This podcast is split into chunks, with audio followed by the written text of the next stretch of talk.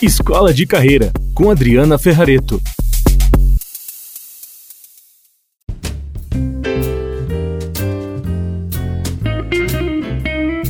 Abre aspas. Quem anda no trilho é trem de ferro. Eu sou água que corre entre pedras.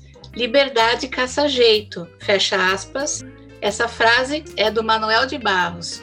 E é com ela que eu resolvi abrir esse novo episódio de hoje com uma convidada muito querida e especial para mim, a Tatiana. E achei que essa frase tinha tudo a ver com o estilo dela, o jeito dela e, sobretudo, com a transformação de carreira que a Tati tem porque eu acho que ela é que nem água, ela corre entre as pedras, além de ser maratonista. Deixa eu apresentar essa moça linda e querida, olha só.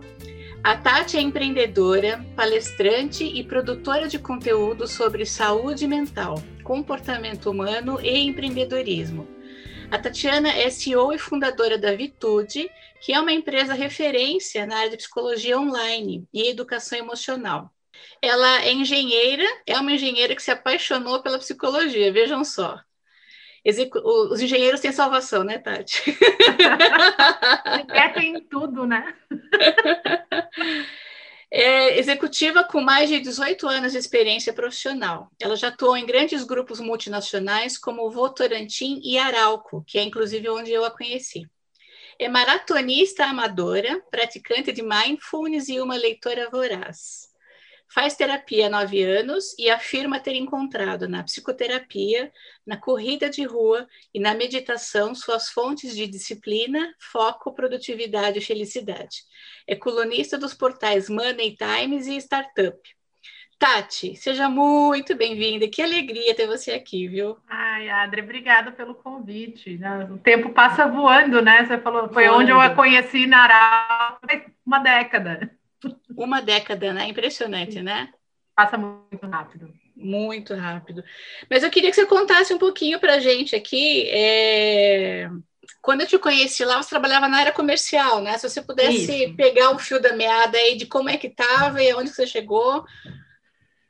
É, vamos lá, então. Eu vou começar a falar um pouquinho de, de carreira da Tati, como é que foi minha trajetória, né? Eu, na verdade, fiz engenharia civil, né? venho, acho que desde nova, sempre gostei muito de matemática, sempre tive facilidade com os números, então na hora de escolher ali o vestibular não foi muito, muito difícil, não me via uma matemática, mas achava que engenharia era algo que faria sentido para mim por gostar de resolver problema e achar que é, a engenharia podia me dar um olhar mais amplo para uma série de coisas. E a civil fez muito sentido, foi a que eu escolhi né, como curso de graduação. É, acho que eu sou, eu entrei na faculdade ali no comecinho de 99, saí da, da graduação em 2003, e é início dos anos 2000 era muito comum um programa de trainee, né? Então, acho que assim que eu saí da faculdade, uma das primeiras coisas que eu fiz foi aplicar para uma série de programas trainee. Acabei entrando no grupo Votorantim, que foi assim, de fato, minha foi minha segunda experiência profissional, mas foi de fato a primeira grande experiência relevante do meu currículo. Fiquei por lá quase quatro anos tive a oportunidade ali de passar né, por várias áreas. O próprio programa de trainee era um programa de quase 12 meses de duração, onde eu passava por diversas áreas, né, tive experiência prática até numa área de auditoria e qualidade que eu não consigo me imaginar dentro dela hoje, né, super redondinha. Sim. E eu me vejo como uma pessoa super expansiva. Acho que me encontrei até né, no universo do, do, do, do comercial e das vendas e marketing e tudo mais. Fiquei lá por quatro anos, depois fui para Simpor, que era uma cimenteira portuguesa que atuava no Brasil e que acabou sendo comprada pelo, pelo Grupo Camargo Correia. Em 2010 eu fui para a Arauco.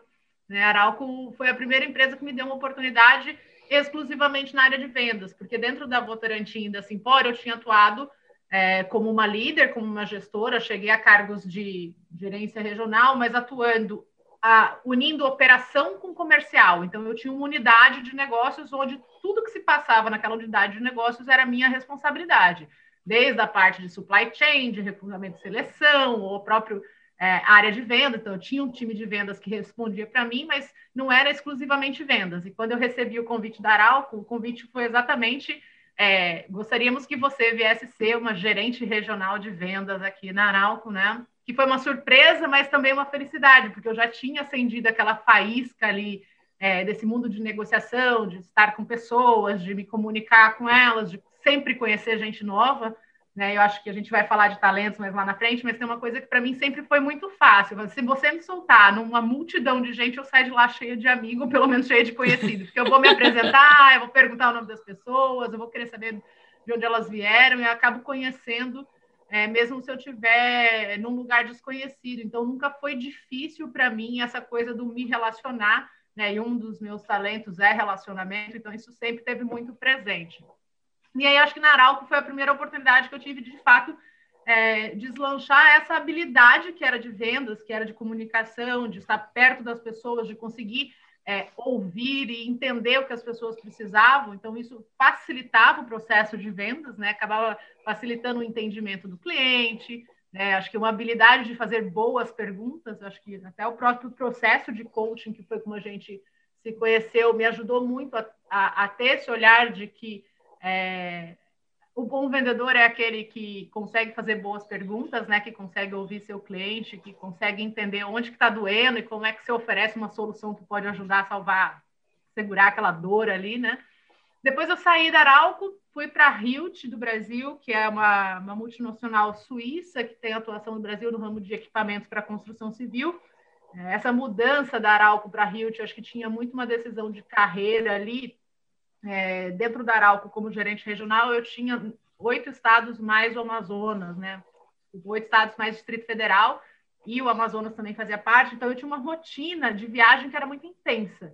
E essa rotina de viagem, em determinado momento, começou a cansar. Eu acordava segunda, ia para o aeroporto, eu voltava sexta, final do dia, eu acabava não tendo uma rotina que fosse saudável para mim. Eu não conseguia né, criar um círculo de amizades. Eu tinha mudado por conta da Arauco para São Paulo. E aí eu não, não tinha feito amigos naquela região, eu não tinha conseguido estabelecer nenhum vínculo, nada.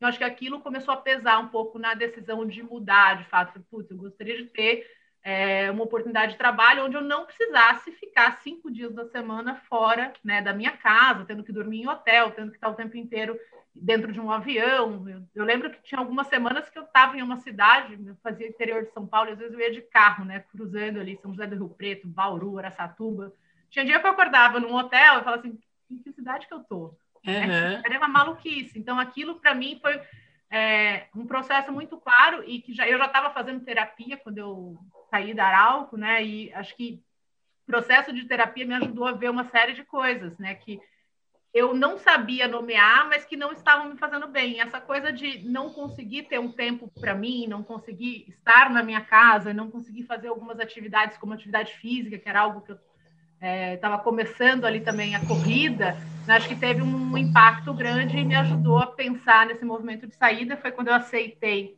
ir para a Hilt. Da Hilt eu fiquei dois anos, né? Eu fui para lá com um desafio é, de fazer um crescimento na área de vendas, mas também eram, eram, eles estavam na época com um projeto que era de preparar futura, futuros diretores. Então, eles estavam fazendo uma série de huntings em, em universidades de ponta. Eu estava fazendo um MBA no INSPER na época, né? E eu fui recrutada nessa época para fazer parte de um projeto de alto performers na, na Hilt ali, né? Um projeto de, de preparação para possíveis cargos de diretoria. Então, isso me chamou atenção e eu acabei topando a ida para a Hilt. E a gente teve ali, eu fiquei lá de 2013 até 2015. Em 2015, a gente teve um movimento muito interessante. Se a gente lembrar, a gente teve a Operação Lava Jato, foi o auge da Lava Jato, né? uma série de empresas é, de construção estavam envolvidas, e nisso o mercado de construção civil sofreu muito. A gente teve ali é, também uma série de eventos financeiros, né? câmbio que descolou, a, a Rio trazia material importado para o Brasil a franco suíço, acabou ficando pouquíssimo competitiva quando se comparava um concorrente que tinha fábrica em Campinas. É, e nisso eles precisaram passar por uma reestruturação. Né? Eles fecharam todos os CDs e centros de distribuição que eles tinham no Brasil, o que eles chamavam de Field Center, fizeram um, rea, um, um rearranjo da sua equipe. Eu acabei saindo nesse período, e acho que algumas coisas que aconteceram, que eu digo que nada por acaso, né? Eu fui demitida dois dias antes do meu aniversário, e eu recebi a notícia que meu pai estava com câncer no mesmo dia da minha demissão. Então, Nossa! Foi uma bomba no mesmo dia. no mesmo dia? Foi no mesmo dia. Meu então, Deus. Então, assim, foram, foram coisas bem, enfim, putz, que eu jamais podia imaginar. Mas aquela sensação de isso aqui não está acontecendo por acaso, né? Eu acabei me sentindo grata por ter sido demitida, porque na, no movimento da Rio, eles demitiram um dos gerentes de São Paulo, que eram dois, e juntaram as equipes. E eu, durante muito tempo, questionei, cara, se tivesse sido meu pai que tivesse sido demitido e eu tivesse ficado com as duas equipes e mais meu pai com câncer, eu tinha surtado. Né? Então, foi muito bom que eu pude me dedicar. Eu tinha saído de casa em 98, eu não tinha mais voltado para casa dos meus pais, então eu tive a oportunidade de falar: poxa, deixa eu parar a carreira um pouquinho, eu até agora só tinha trabalhado, né? tinha pisado o pé no acelerador na carreira e é, não tinha mais dado tanta atenção assim, principalmente para minha família, porque eu morava em São Paulo, os meus pais no interior do Mato Grosso do Sul, eu acabava vindo em épocas festivas, vinha Dia dos Pais, Dia das Mães, Natal, mas eu não ficava muito próximo, eles eventualmente iam, e aí eu tive a oportunidade de acompanhar o tratamento de câncer do meu pai, fiquei acho uns três meses mais ou menos é, bem próximo disso, acompanhei cirurgia, acompanhei toda a recuperação, é, e foi um momento muito bom para mim, porque eu tive a oportunidade, primeiro, de estar perto dos meus pais, que eu não estava muito tempo, então ficar três meses muito imersa nessa, nesse ambiente familiar é, foi muito produtivo. E ali eu acho que deu o primeiro clique, Adri, porque quando você começa a ver que as coisas importantes da sua vida podem estar indo embora, e meu pai é assim, meu grande, minha grande fonte de inspiração, eu sou muito, eu sou filha única e ele é meu grande amor, assim, de verdade, sempre que eu falo me emociono, mas quando eu pensei, tipo, cara, meu pai pode morrer, foi a primeira vez que eu falei assim, tô fazendo tudo errado. Então foi, eu falei assim, Imagina. por que diabos eu não fui passar Sim. mais férias em casa? Porque eu não reservei mais tempo para estar com eles? Eu me questionei muito de várias coisas e, e, eu acho que ali quando ele, ele passou pelo processo, que ele se recuperou, que as coisas ficaram bem, né? Acho que foi ali que veio os primeiros ensaios do tipo, putz, eu não quero mais fazer o que eu estava fazendo. Então, para mim, era uma, uma, primeira clareza de que eu não queria ser mais CLT. Falei, é duas coisas que eu tinha clareza. Eu não queria mais estar na construção civil, acho que um pouco pela bagunça da Lava Jato, por ver tanta corrupção no setor. Eu não queria mais ser funcionário, falei, eu nunca mais quero passar por essa sensação de ser demitida, porque até então eu sempre tinha pedido demissão de uma empresa para outra, as mudanças eram provocadas por mim e não pelo outro. E quando você Sim. é demitido, tem uma sensação meio de luto, né? A gente se sente meio inadequado, a gente se questiona por que eu. Tem uma série de coisas que acontecem comigo, não foi diferente. Então, acho que esses pensamentos, eles todos se misturaram ali. E eu tive a oportunidade, como eu tinha sempre pedido demissão, e eu sempre fui uma pessoa que fiz uma certa reserva de dinheiro, naquele momento eu olhei e falei, cara, eu tenho a oportunidade agora de parar, pôr o pé no freio e pensar o que eu quero. Então, assim, eu decidi não procurar emprego, né? Decidi que eu queria deixar a cabeça fluir um pouquinho, tal do ócio criativo, acho que foi muito bom nesse período. E eu comecei a, eu quero fazer alguma coisa diferente. Eu fui fazer trabalho voluntário. Eu fui trabalhar num, né, numa casa de idosos. Eu trabalhava bem na área de, de demenciados e pessoas com Alzheimer. E eu dava comida na boca porque eles já não conseguiam mais o movimento da, da mastigação, porque eles já tinham esquecido esse movimento. E aí eu fiquei 10 meses, né, nesse, nesse, eu só parei quando de fato a Virtude nasceu, e foi um movimento muito bom, porque eu acho que eu comecei a entrar em contato com a área de saúde, eu tive contato com os desafios de saúde quando meu pai teve câncer, né, então, quando é difícil você escolher um profissional, quando é difícil você marcar uma consulta, às vezes mesmo você tendo plano de saúde não é tão simples, né, acho que todo esse, esses, o que eu vivi ali daquele cenário me fez querer estudar sobre acesso em saúde, né, acessibilidade em saúde. E foi nessa época que eu fui estudar sobre inovação em saúde.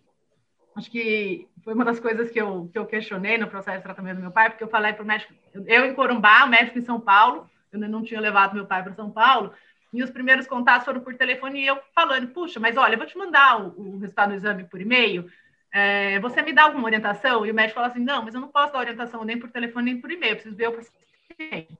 E aí, quando a gente chegou no consultório, na primeira consulta, a, a primeira coisa que o médico falou, depois que meu pai contou a história, é: Eu não sei se o senhor tem câncer. Aí eu, eu engenheira, que sou super racional, fiquei pensando, mas espera aí. para você falar que acha que não pode não ter câncer, dá para ter falado por telefone. Sim! não, é, tipo, não teve feito vir até aqui, né? Exato. Na minha cabeça era algo tão óbvio que hoje, agora com pandemia, a gente pensar em telemedicina, Sim. tá óbvio, mas há cinco anos atrás não era para mim era quase que como você pensar num piloto de avião, cara, eu vou decolar um avião, o que, que eu preciso? Um checklist. Então, se eu estou avaliando um paciente de outro estado e ele vai me mandar o exame, o que, que eu preciso saber? Eu preciso saber a história, preciso saber onde foi feita a patologia, ah, essa patologia foi feita no laboratório de interior, então eu não confio, manda ela para São Paulo para refazer. Mas eu não precisava ter deslocado os meus pais para isso. Então, foi Sim. ali que acho que começou uma certa, né, acho que uma certa inquietação de, tem um negócio aqui que dá para ser melhor, né, dá para a gente melhorar. E fui estudar sobre telemedicina, sobre telesaúde, né, sobre Big Data, inteligência artificial, tudo que estava acontecendo no setor de saúde acabei entendendo que tipo, falar de saúde de uma forma geral, de, de, forma ampla, seria muito difícil. Participei de uma série de eventos. Acho que minha iniciativa ali no começo foi né, participar de hackathon, de meetup, de congresso, tudo que acontecia que envolvia saúde e, e tecnologia. E aí, num desses encontros, eu acabei conhecendo o pessoal do Hospital Sírio-Libanês e lembro que uma dessas conversas, eu falando que eu queria empreender e o Sírio investir em startup, consegui marcar um, né, uma conversa com o Paulo Chap Chap, que era o CEO do Círio na época, e o Luiz Reis, que era da inovação. E eu lembro que eu falei, né, putz, eu quero criar uma plataforma, nem se chamava Vitude ainda, a gente tinha uma ideia de chamar Saúde em Mãos, né, putz, que consiga colocar a saúde na mão das pessoas, é, uma coisa nesse sentido, e eles dois, a, equipe lá, falou, olha, telemedicina no Brasil não vai acontecer tão cedo, é muito complexo, as pessoas são contra, os médicos não gostam, o CRM não aprova, né, uma, uma série de coisas. Ele fala assim, mas tem uma, uma área da saúde que tem regulamentação, que é a psicologia. Você conhece alguma coisa? Já foi atrás? Já pesquisou? E nessa hora foi que caiu aquela ficha, assim, eu falo quase, putz, os pontos do passado se conectando. Eu falei, cara, eu faço terapia há um monte de tempo, já tinha quase uns cinco anos, eu fazia desde 2012, né? E eu tinha tido um problema pessoal que eu tinha tido depressão. Né? Eu tive duas coisas, porque eu fui vítima de violência doméstica e depois desse episódio eu acabei entrando num quadro de, de estresse pós-traumático que não foi tratado. Naquela época a gente ficava tudo, ah, eu tenho que dar Sim. conta, tem uma vergonha que paira no ar, e eu acabei não tratando, não buscando ajuda, e isso piorou, né? Eu acabei entrando num quadro de depressão que só foi se agravando, que foi pelo qual eu acabei indo buscar ajuda psicológica tive experiências ruins usando plano de saúde. Depois acabei encontrando um psicólogo por indicação, né, dos amigos, foi o pessoal até do trabalho que acabou indicando né, o meu primeiro psicólogo. E assim eu tive contato com a terapia pela primeira vez ali em 2012 e nunca mais parei. Desde então faço terapia até hoje, estão nove anos se completando aí. É, e foi dessa junção de coisas que nasceu a Vitude em 2016. Então, a, a, gente faz, a Vitude faz cinco anos, dia 13 de maio agora. Então, estão Olha só. a fazer cinco anos de empresa. Que graça! Que essa, essa, curva de carreira, engenheira que se apaixonou pela psicologia. Psicologia, Hoje, né? Basicamente, meus últimos cinco anos foram estudando sobre psicologia, sobre felicidade, sobre comportamento humano, né? essa dinâmica que a gente tem. É, o estigma em torno de saúde mental, quantas pessoas ainda têm preconceito, né? Quando eu falo, poxa, eu trabalho com saúde mental, todo mundo pensa que eu trabalho com doença. As pessoas associam ao fundo do poço, associam à depressão, associam à loucura. Ninguém pensa que eu, ah, eu trabalho com algo que leva à felicidade. Então, Interessante, tem, né? Tem um desafio aí, né? Tem, um desafio tem. de mostrar para as pessoas que quando a gente fala em saúde, a gente está falando do estado de saúde, que é você estar bem, você estar que... saudável que é abrangente, é global, sistêmico, Sim. né? E a gente não tem uma mentalidade é, de precaução, de proatividade, de fazer as coisas antes para minimizar efeitos e tudo mais, Sim. né?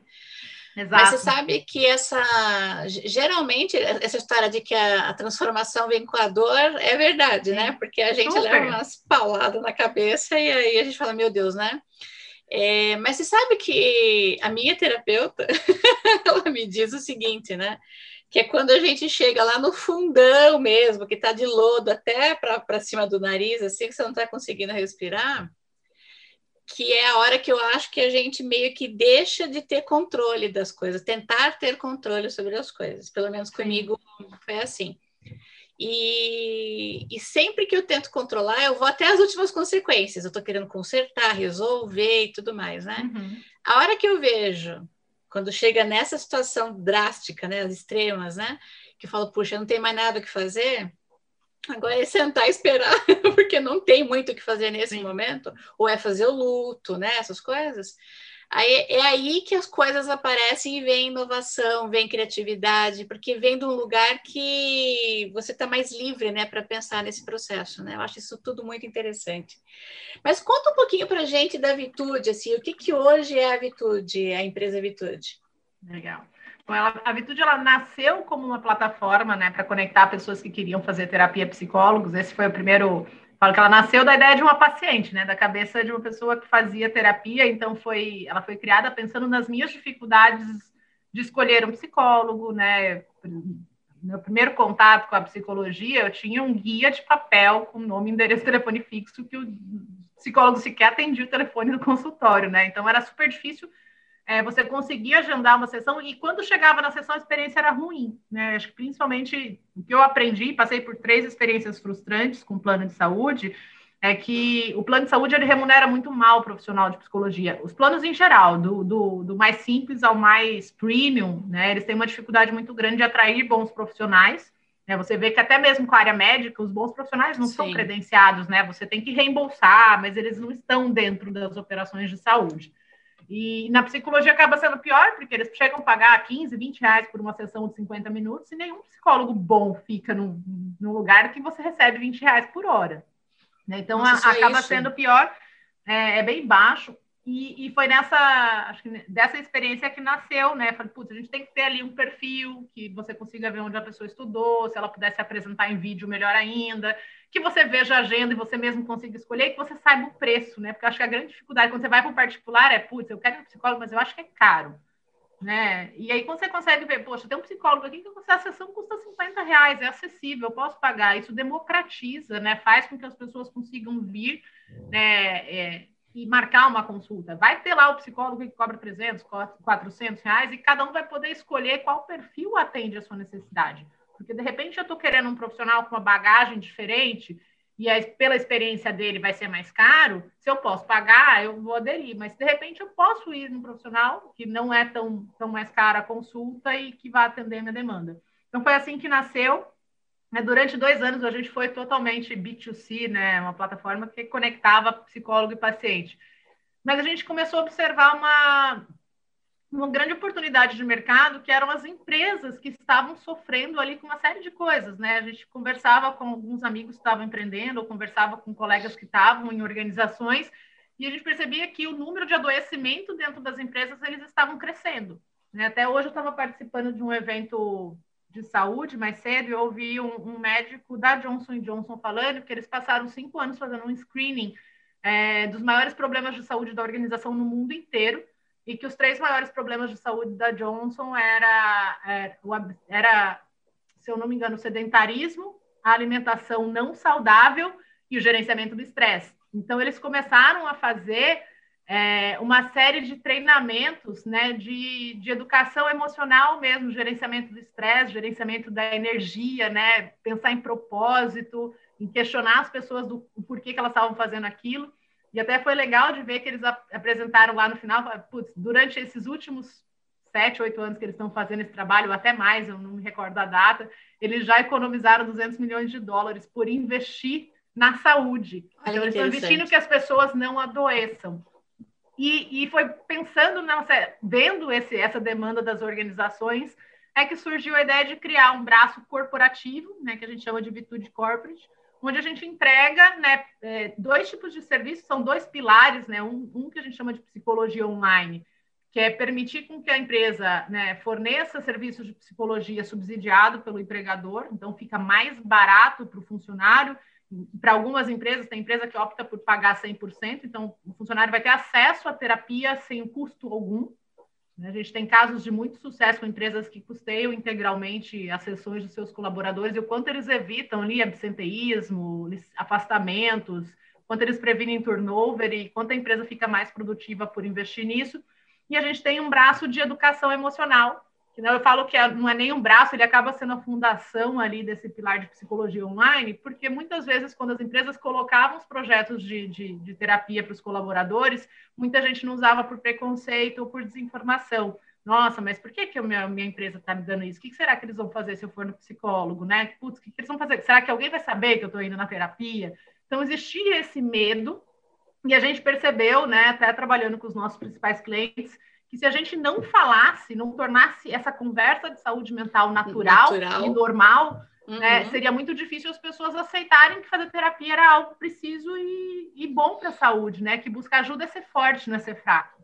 Então a gente começou a desenvolver uma área de educação que hoje é um dos nossos é talvez uma das áreas mais fortes que a gente tem aqui, assim, é, o braço que desenvolve conteúdos educativos para empresas. Então, a gente tem treinamento de resiliência, de inteligência emocional, de gestão do tempo, de produtividade, de bem-estar e segurança psicológica. A gente trabalha muito a capacitação do líder para que ele saiba acolher um colaborador e principalmente agora, né? Pensa, né? As empresas estão recebendo uma, uma avalanche de carga dos seus colaboradores que chegam. Putz, perdi um familiar, estou é, aqui com um problema, estou me separando, sou vítima de violência, porque está acontecendo de um tudo de nesse tudo, período. né? Eu estou com medo Uhum. de morrer, estou com medo de perder meus pais. Então, as pessoas estão apavoradas e elas, onde elas vão? Quando elas confiam, elas chegam no RH e esse RH está ficando adoecido. Né? Esse Sim. RH está sobrecarregado também. Então, a gente tem desenvolvido uma série também de capacitações para essas áreas de saúde de RH, né, que são bem voltados à psico, psicopatologia básica, a como acolher, a como ter uma escuta ativa, como é que eu tenho uma escuta qualificada? Porque às vezes eu não sou psicólogo, mas eu estou ali numa função que vai ser de recepcionar essa primeira demanda. Né? Então, como é que eu me preparo para escutar um colaborador que vai compartilhar comigo uma dor e não deixar que essa informação que ele está compartilhando me afete emocionalmente ou que eu leve isso para dentro de casa e prejudique a minha saúde também. Então, a gente tem basicamente esses dois pilares, que é da psicologia online e da educação emocional.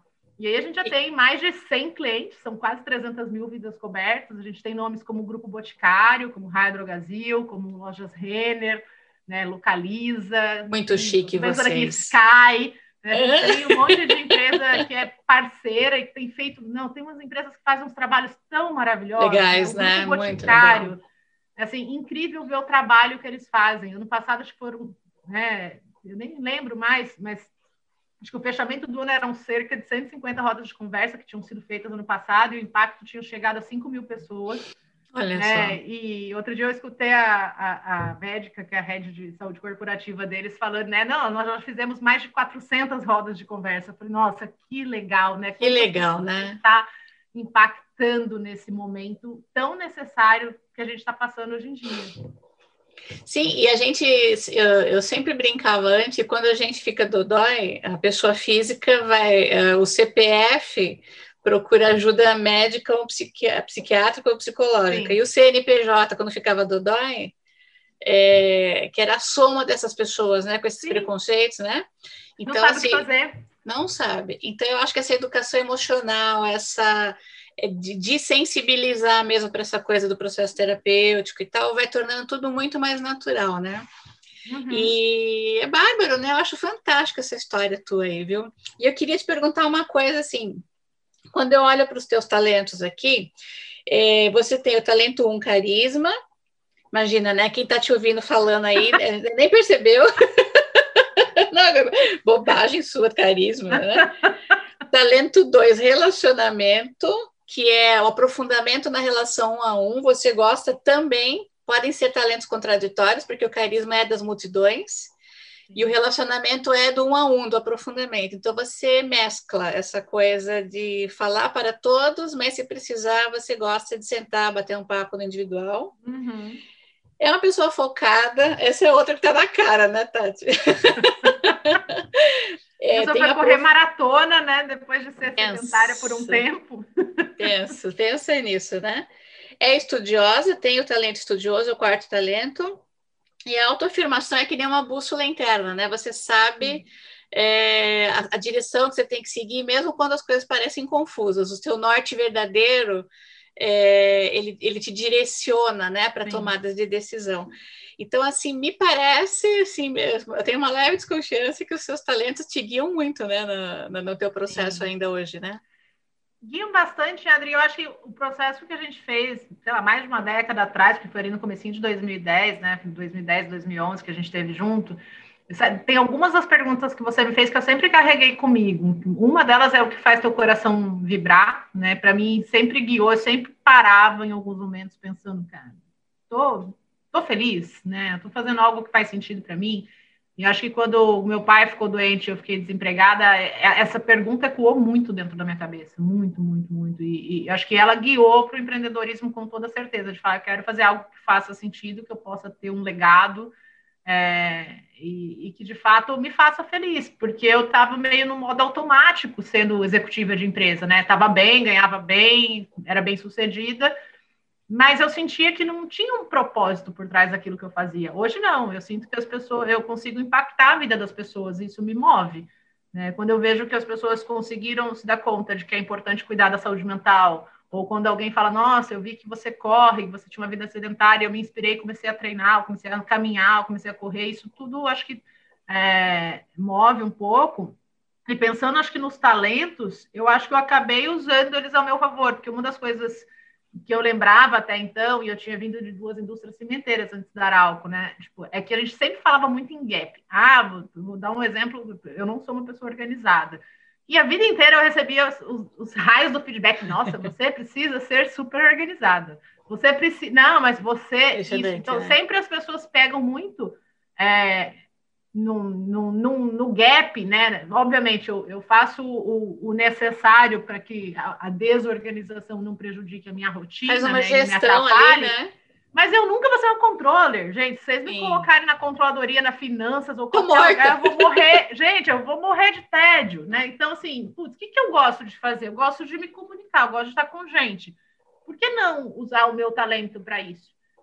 Né? E isso foi fundamental até quando, quando eu fui montar a Habitude, né? Quando eu fui convidar o Everton para ser meu sócio, que é um, um grande amigo, o Everton é meu oposto ele é uma pessoa metódica, estruturada, que gosta de planilha. Super complementar. Ele tinha sido consultor da Falcone por um tempo gigantesco, né? Ele sabia ali fazer OBZ, orçamento, estruturar. Então, assim, o Everton, durante muito tempo, tocou finanças e operações, enquanto eu fazia comercial e marketing, que era o que combinava comigo. Então, acho que essa coisa do talento, eu acho muito válido as pessoas terem contato com o conceito e, e entenderem porque a gente passa muito tempo da nossa vida se cobrando por uma adaptação a uma expectativa do outro. Né? Isso a terapia também me ajudou muito. E na verdade a gente tem que a gente tem que estar feliz com aquilo que a gente é, porque eu não vou ser o outro. E aí a gente se esforça. É, e a gente se esforça uma vida inteira e não passa de meia boca, né? Continua sendo é. mediano. É, parece que para a gente chegar em lugares de, de, de realização, de performance Sim. melhor e tal, a longo prazo, tem que navegar numa coisa que é fluida, né? Nesse, nesse fluxo do talento, né? E, e, o conhecimento é muito importante. Por exemplo, é eu, falo, sou muito boa ali com abrir novos relacionamentos. De, eu não tenho dificuldade alguma de abordar alguém que eu não conheço, falar: Oi, tudo bem? Eu sou a Tatiana e eu vi tal coisa a seu respeito. A gente pode bater um papo? Assim, isso não é uma dificuldade para mim. Mas, às vezes, manter determinado tipo de estrutura de organização é mais desafiador. O que, que eu preciso entender se eu conheço meus talentos e se eu conheço o que não é tão forte? É alguém que me complemente. Sim. Por exemplo, hoje eu tenho uma área de finanças que respalda, eu tenho um sócio que faz o que eu não faço. Da mesma Isso. forma como ele não conseguiria fazer o que eu faço, porque para ele, ele é introspectivo. Ele é nada dele calado. Jamais ele subiria num palco e faria uma palestra a dificuldade que ele teria para fazer uma venda complexa, que é de ter uma negociação, de conseguir né, chegar ali, ou, ou, ou puxar o, o, o interlocutor para um relacionamento um a um e você conseguir enxergar a dor dele de fato, seria muito maior. Então, eu acho que a, essa coisa da gente pensar é, os talentos é muito bacana, porque a gente olha e fala assim, puxa, é verdade, né? Por que, que eu não aproveito isso ao invés de eu ficar batendo, sei lá, Dando muito ponta de faca. É. E o legal, Exato. eu acho que, por exemplo, olhando para você e para o seu sócio, ninguém se sente mal por ser assim. Tipo, ah, eu não sou, hum. eu não sou tão comunicativo quanto você, por exemplo. Fala, não, mas você é o, é o cara na tua própria área de, de finanças, de controladoria, enfim, né? É, eu, eu acho tão mais humano esse jeito de olhar para as pessoas, respeitando essa singularidade, né? Essa beleza, né? Que é a singularidade das pessoas, né? Mas, Tati, eu queria te perguntar o seguinte, né? É, a gente sabe, eu, eu, tenho a minha pequena empresa, evidente que não chega. É, a quantidade de problemas que eu tenho não chega perto da, da dimensão do que vocês fazem aí, mas assim, já é tão difícil empreender, né? Eu, quantas dificuldades, é, principalmente as mulheres têm, né? E no Brasil, né? Vamos contar Sim. que é dentro contexto dentro de contexto, né? Você consegue é, é, trazer para a gente, assim, basicamente, o que, que são os teus, foram ou ainda são as tuas principais dificuldades como empreendedora, mulher no Brasil? Cara, eu diria que é, é, talvez seja o meu desafio da grande maioria das pessoas, e não por ser mulher ou por nada, mas é, é o desafio generalizado é de pessoas. Assim. Eu acho que o grande foco de todo mundo deve ser pessoas. Se eu pensar, né, a Vitude ela é uma empresa de tecnologia na área de saúde. É, a gente não tem um terreno, a gente não tem um escritório, a gente não tem um ativo que não seja a cabeça das pessoas. Então, acho que o nosso maior desafio, e o meu quanto líder, é conseguir inspirar, né, conseguir recrutar os melhores talentos, conseguir atraí-los, conseguir manter as pessoas engajadas, manter as pessoas focadas no propósito. É, eu acho que esse é o grande desafio e que requer né, de todo grande líder ali usar muito, não só os talentos, mas usar muito da, da inteligência emocional, muito da capacidade de comunicação. É, porque hoje em dia, e eu acho que vai ser mais assim para o futuro, né, você não vai fazer nada se não tiver pessoas. Né? Se essas pessoas não encontrarem um propósito, um motivo pelo qual elas estão ali, vai ser mais difícil. Então, acho que, para mim, esse é o grande desafio. E eu acho que, por ser mulher, tem algumas coisas. Tem, por exemplo, eu até, certa vez, eu brinquei. Eu falei, nossa, às vezes eu falo algumas coisas e eu percebo que as pessoas se assustam pelo meu jeito direto, né? A gente tem um valor muito é, forte aqui na Virtude, que é o da franqueza, a gente tem um valor chamado radically candid, né, que é a gente ser assertivo na fala.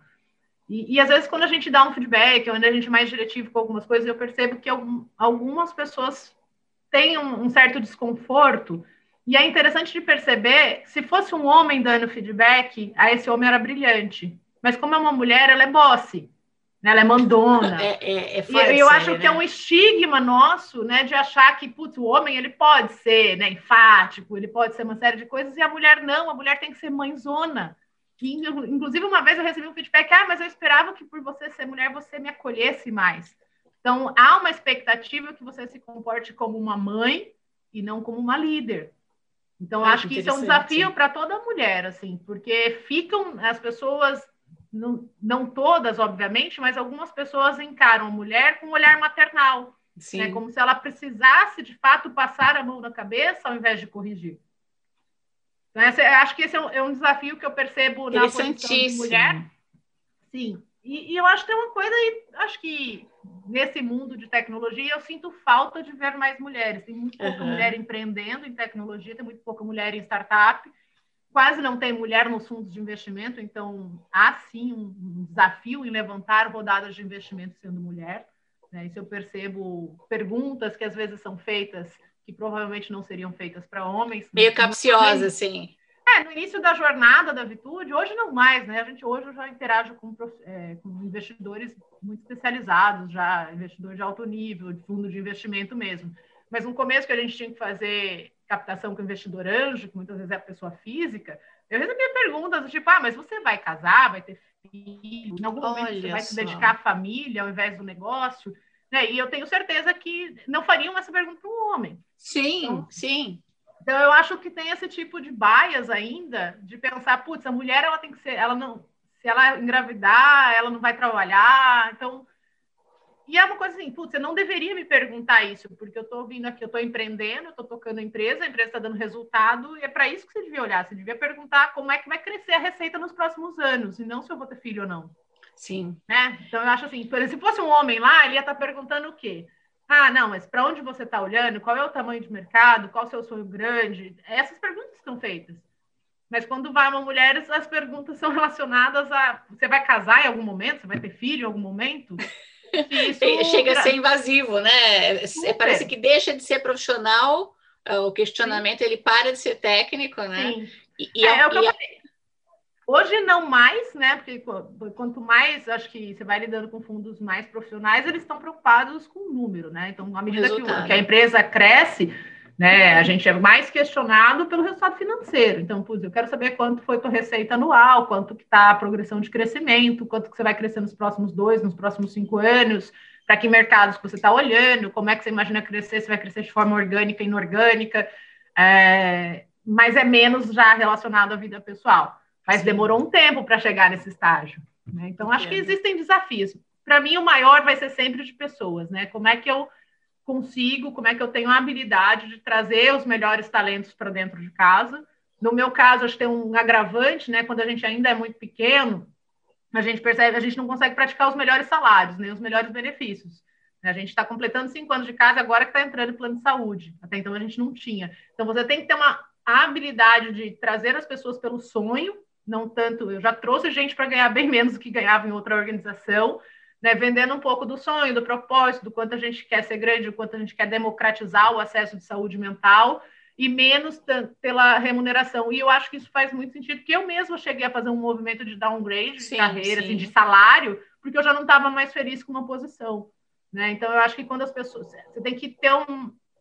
Talvez até a sorte de encontrar pessoas que têm um fit de momento e fit com os valores da empresa, com propósito. Tem muita gente que está em empresa grande que tem muito desejo de trabalhar num negócio que, por exemplo, promova saúde, ou numa empresa que, sei lá, democratize acesso à educação. Então, eu acho que empresas com um propósito, outro dia eu ouvi de uma pessoa que falou assim, nossa, o propósito da, da é dourado.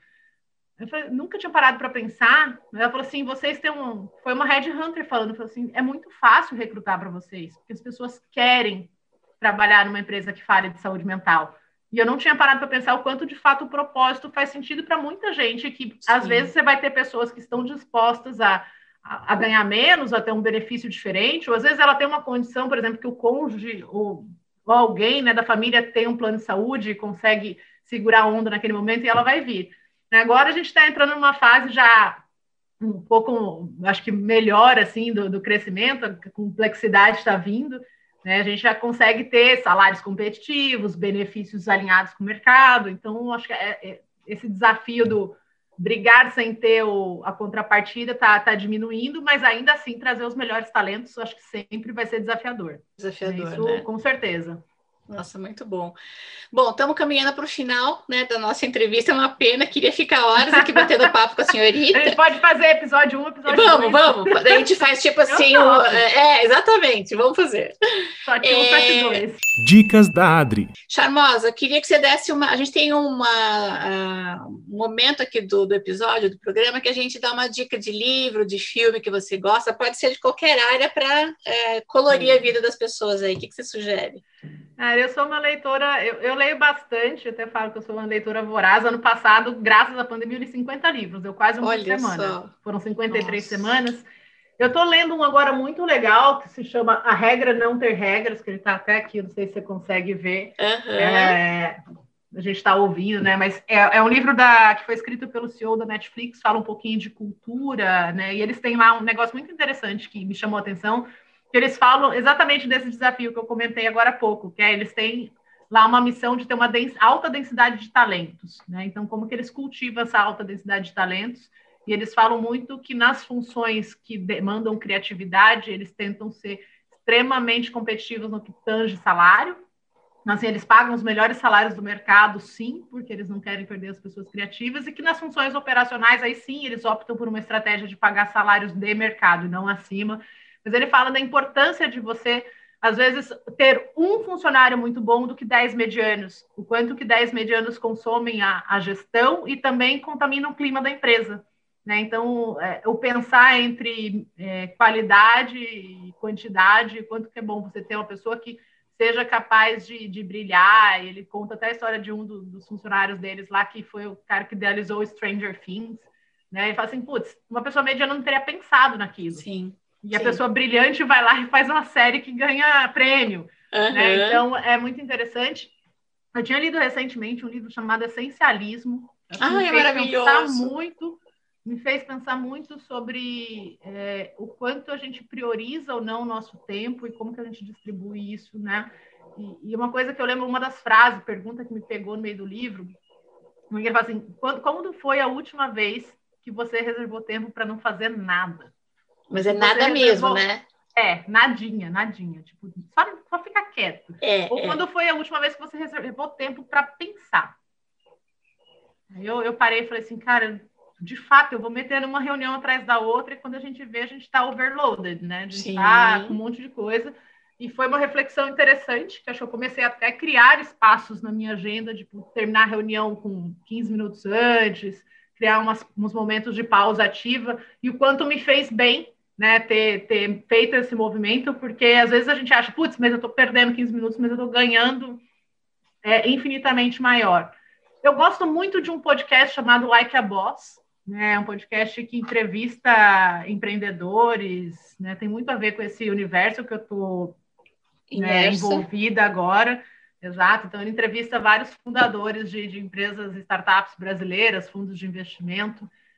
Uh, tem um outro que chama Master. Perguntei para a pessoa certa. a lista do Master of Scale, que também é dessa área, que é o. Ele é conduzido pelo Reid Hoffman, que é o fundador do LinkedIn. Aí ele entrevista só os top do mundo, né? Ele já entrevistou o Mark Zuckerberg, já entrevistou o Brian Chesky, que é o fundador do Airbnb. E aí você, para mim, o que é mais fascinante nessas histórias é que todo mundo passa perrengue. Não tem ninguém não que tipo, ah, na, nasceu ah, e da nossa, brilhei. Não, todo é mentira. mundo passa perrengue. É, é todo mundo teve desafio, todo mundo comeu pão que o diabo amassou, literalmente. É, e é legal ver essas histórias, porque às vezes a gente acha, nossa, os caras do Google lá pensaram na barrinha de busca e brilharam. Não, é, não foi bem Não é assim. é desse jeito, né? Exato. Então, acho que são, são podcasts ótimas legais. Dicas, assim. Ótimas dicas. Eu, particularmente, e de filme, eu gosto muito da série da, do The Crown lá. Acho que é um seriado que eu gosto de conhecer. Ah, legal. Lá. A gente fica esperando, é. né, vir. É, eu gostei de conhecer um pouco da, da intimidade da, da, da realeza britânica. Da realeza, né? Semana passada faleceu lá o faleceu. O Philip, né? Mas eu acho que é, é um, um, dos seriados que eu gostei muito. Ele tem muita coisa legal, né? Inclusive sobre emoções, né? Inclusive sobre Exato. emoções. Dá pano para manga falar da repressão das emoções, da própria rainha, né? Exato. Como ela reprime, né? Sim. Amor e Mio, adorei bater esse papo com você. Você é uma coisa fofa, linda. Obrigada de reservar esse tempo para a gente trocar essa ideia, né? Acho que quem está ouvindo a gente vai tirar grande proveito de entender é, um pouco né, dessa jornada que você passou e ainda passa, né? Dessa uhum. garra, dessa determinação e do quão talentosa você é. E me enche de orgulho, assim, eu, eu poder conhecer vocês, saber da, desse seu processo. Fico muito, muito feliz mesmo. E se alguém quiser entrar em contato com você, eles podem te mandar algum e-mail. Como é que seria o canal? Pode. Tem, o melhor lugar é o LinkedIn. Acho que é a rede tá. com mais acesso. Então é Tatiana Pimenta no LinkedIn. Tá né? bom. O, acho que é, é, a forma mais fácil. Eu normalmente respondo as mensagens. E é verdade, tá lá ativa. Impressionante. É, a, a, dificuldade é que agora eu já tenho mais de 30 mil seguidores lá, e aí as pessoas não conseguem mais me adicionar, mas pode botar o botão de seguir e eu, e eu respondo no inbox também. Tá ótimo.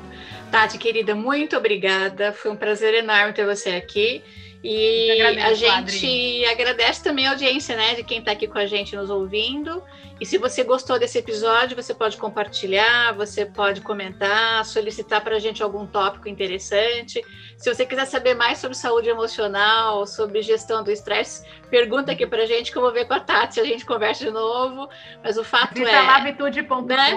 É, exatamente. Vitude com dois T's, né? Isso. Vitude.com para você conhecer mais do processo. Charmosa, fique bem, um beijo enorme no seu coração. Beijo, Até a próxima, Adri. então. Tchau, tchau. Tchau. Escola de Carreira, com Adriana Ferrareto.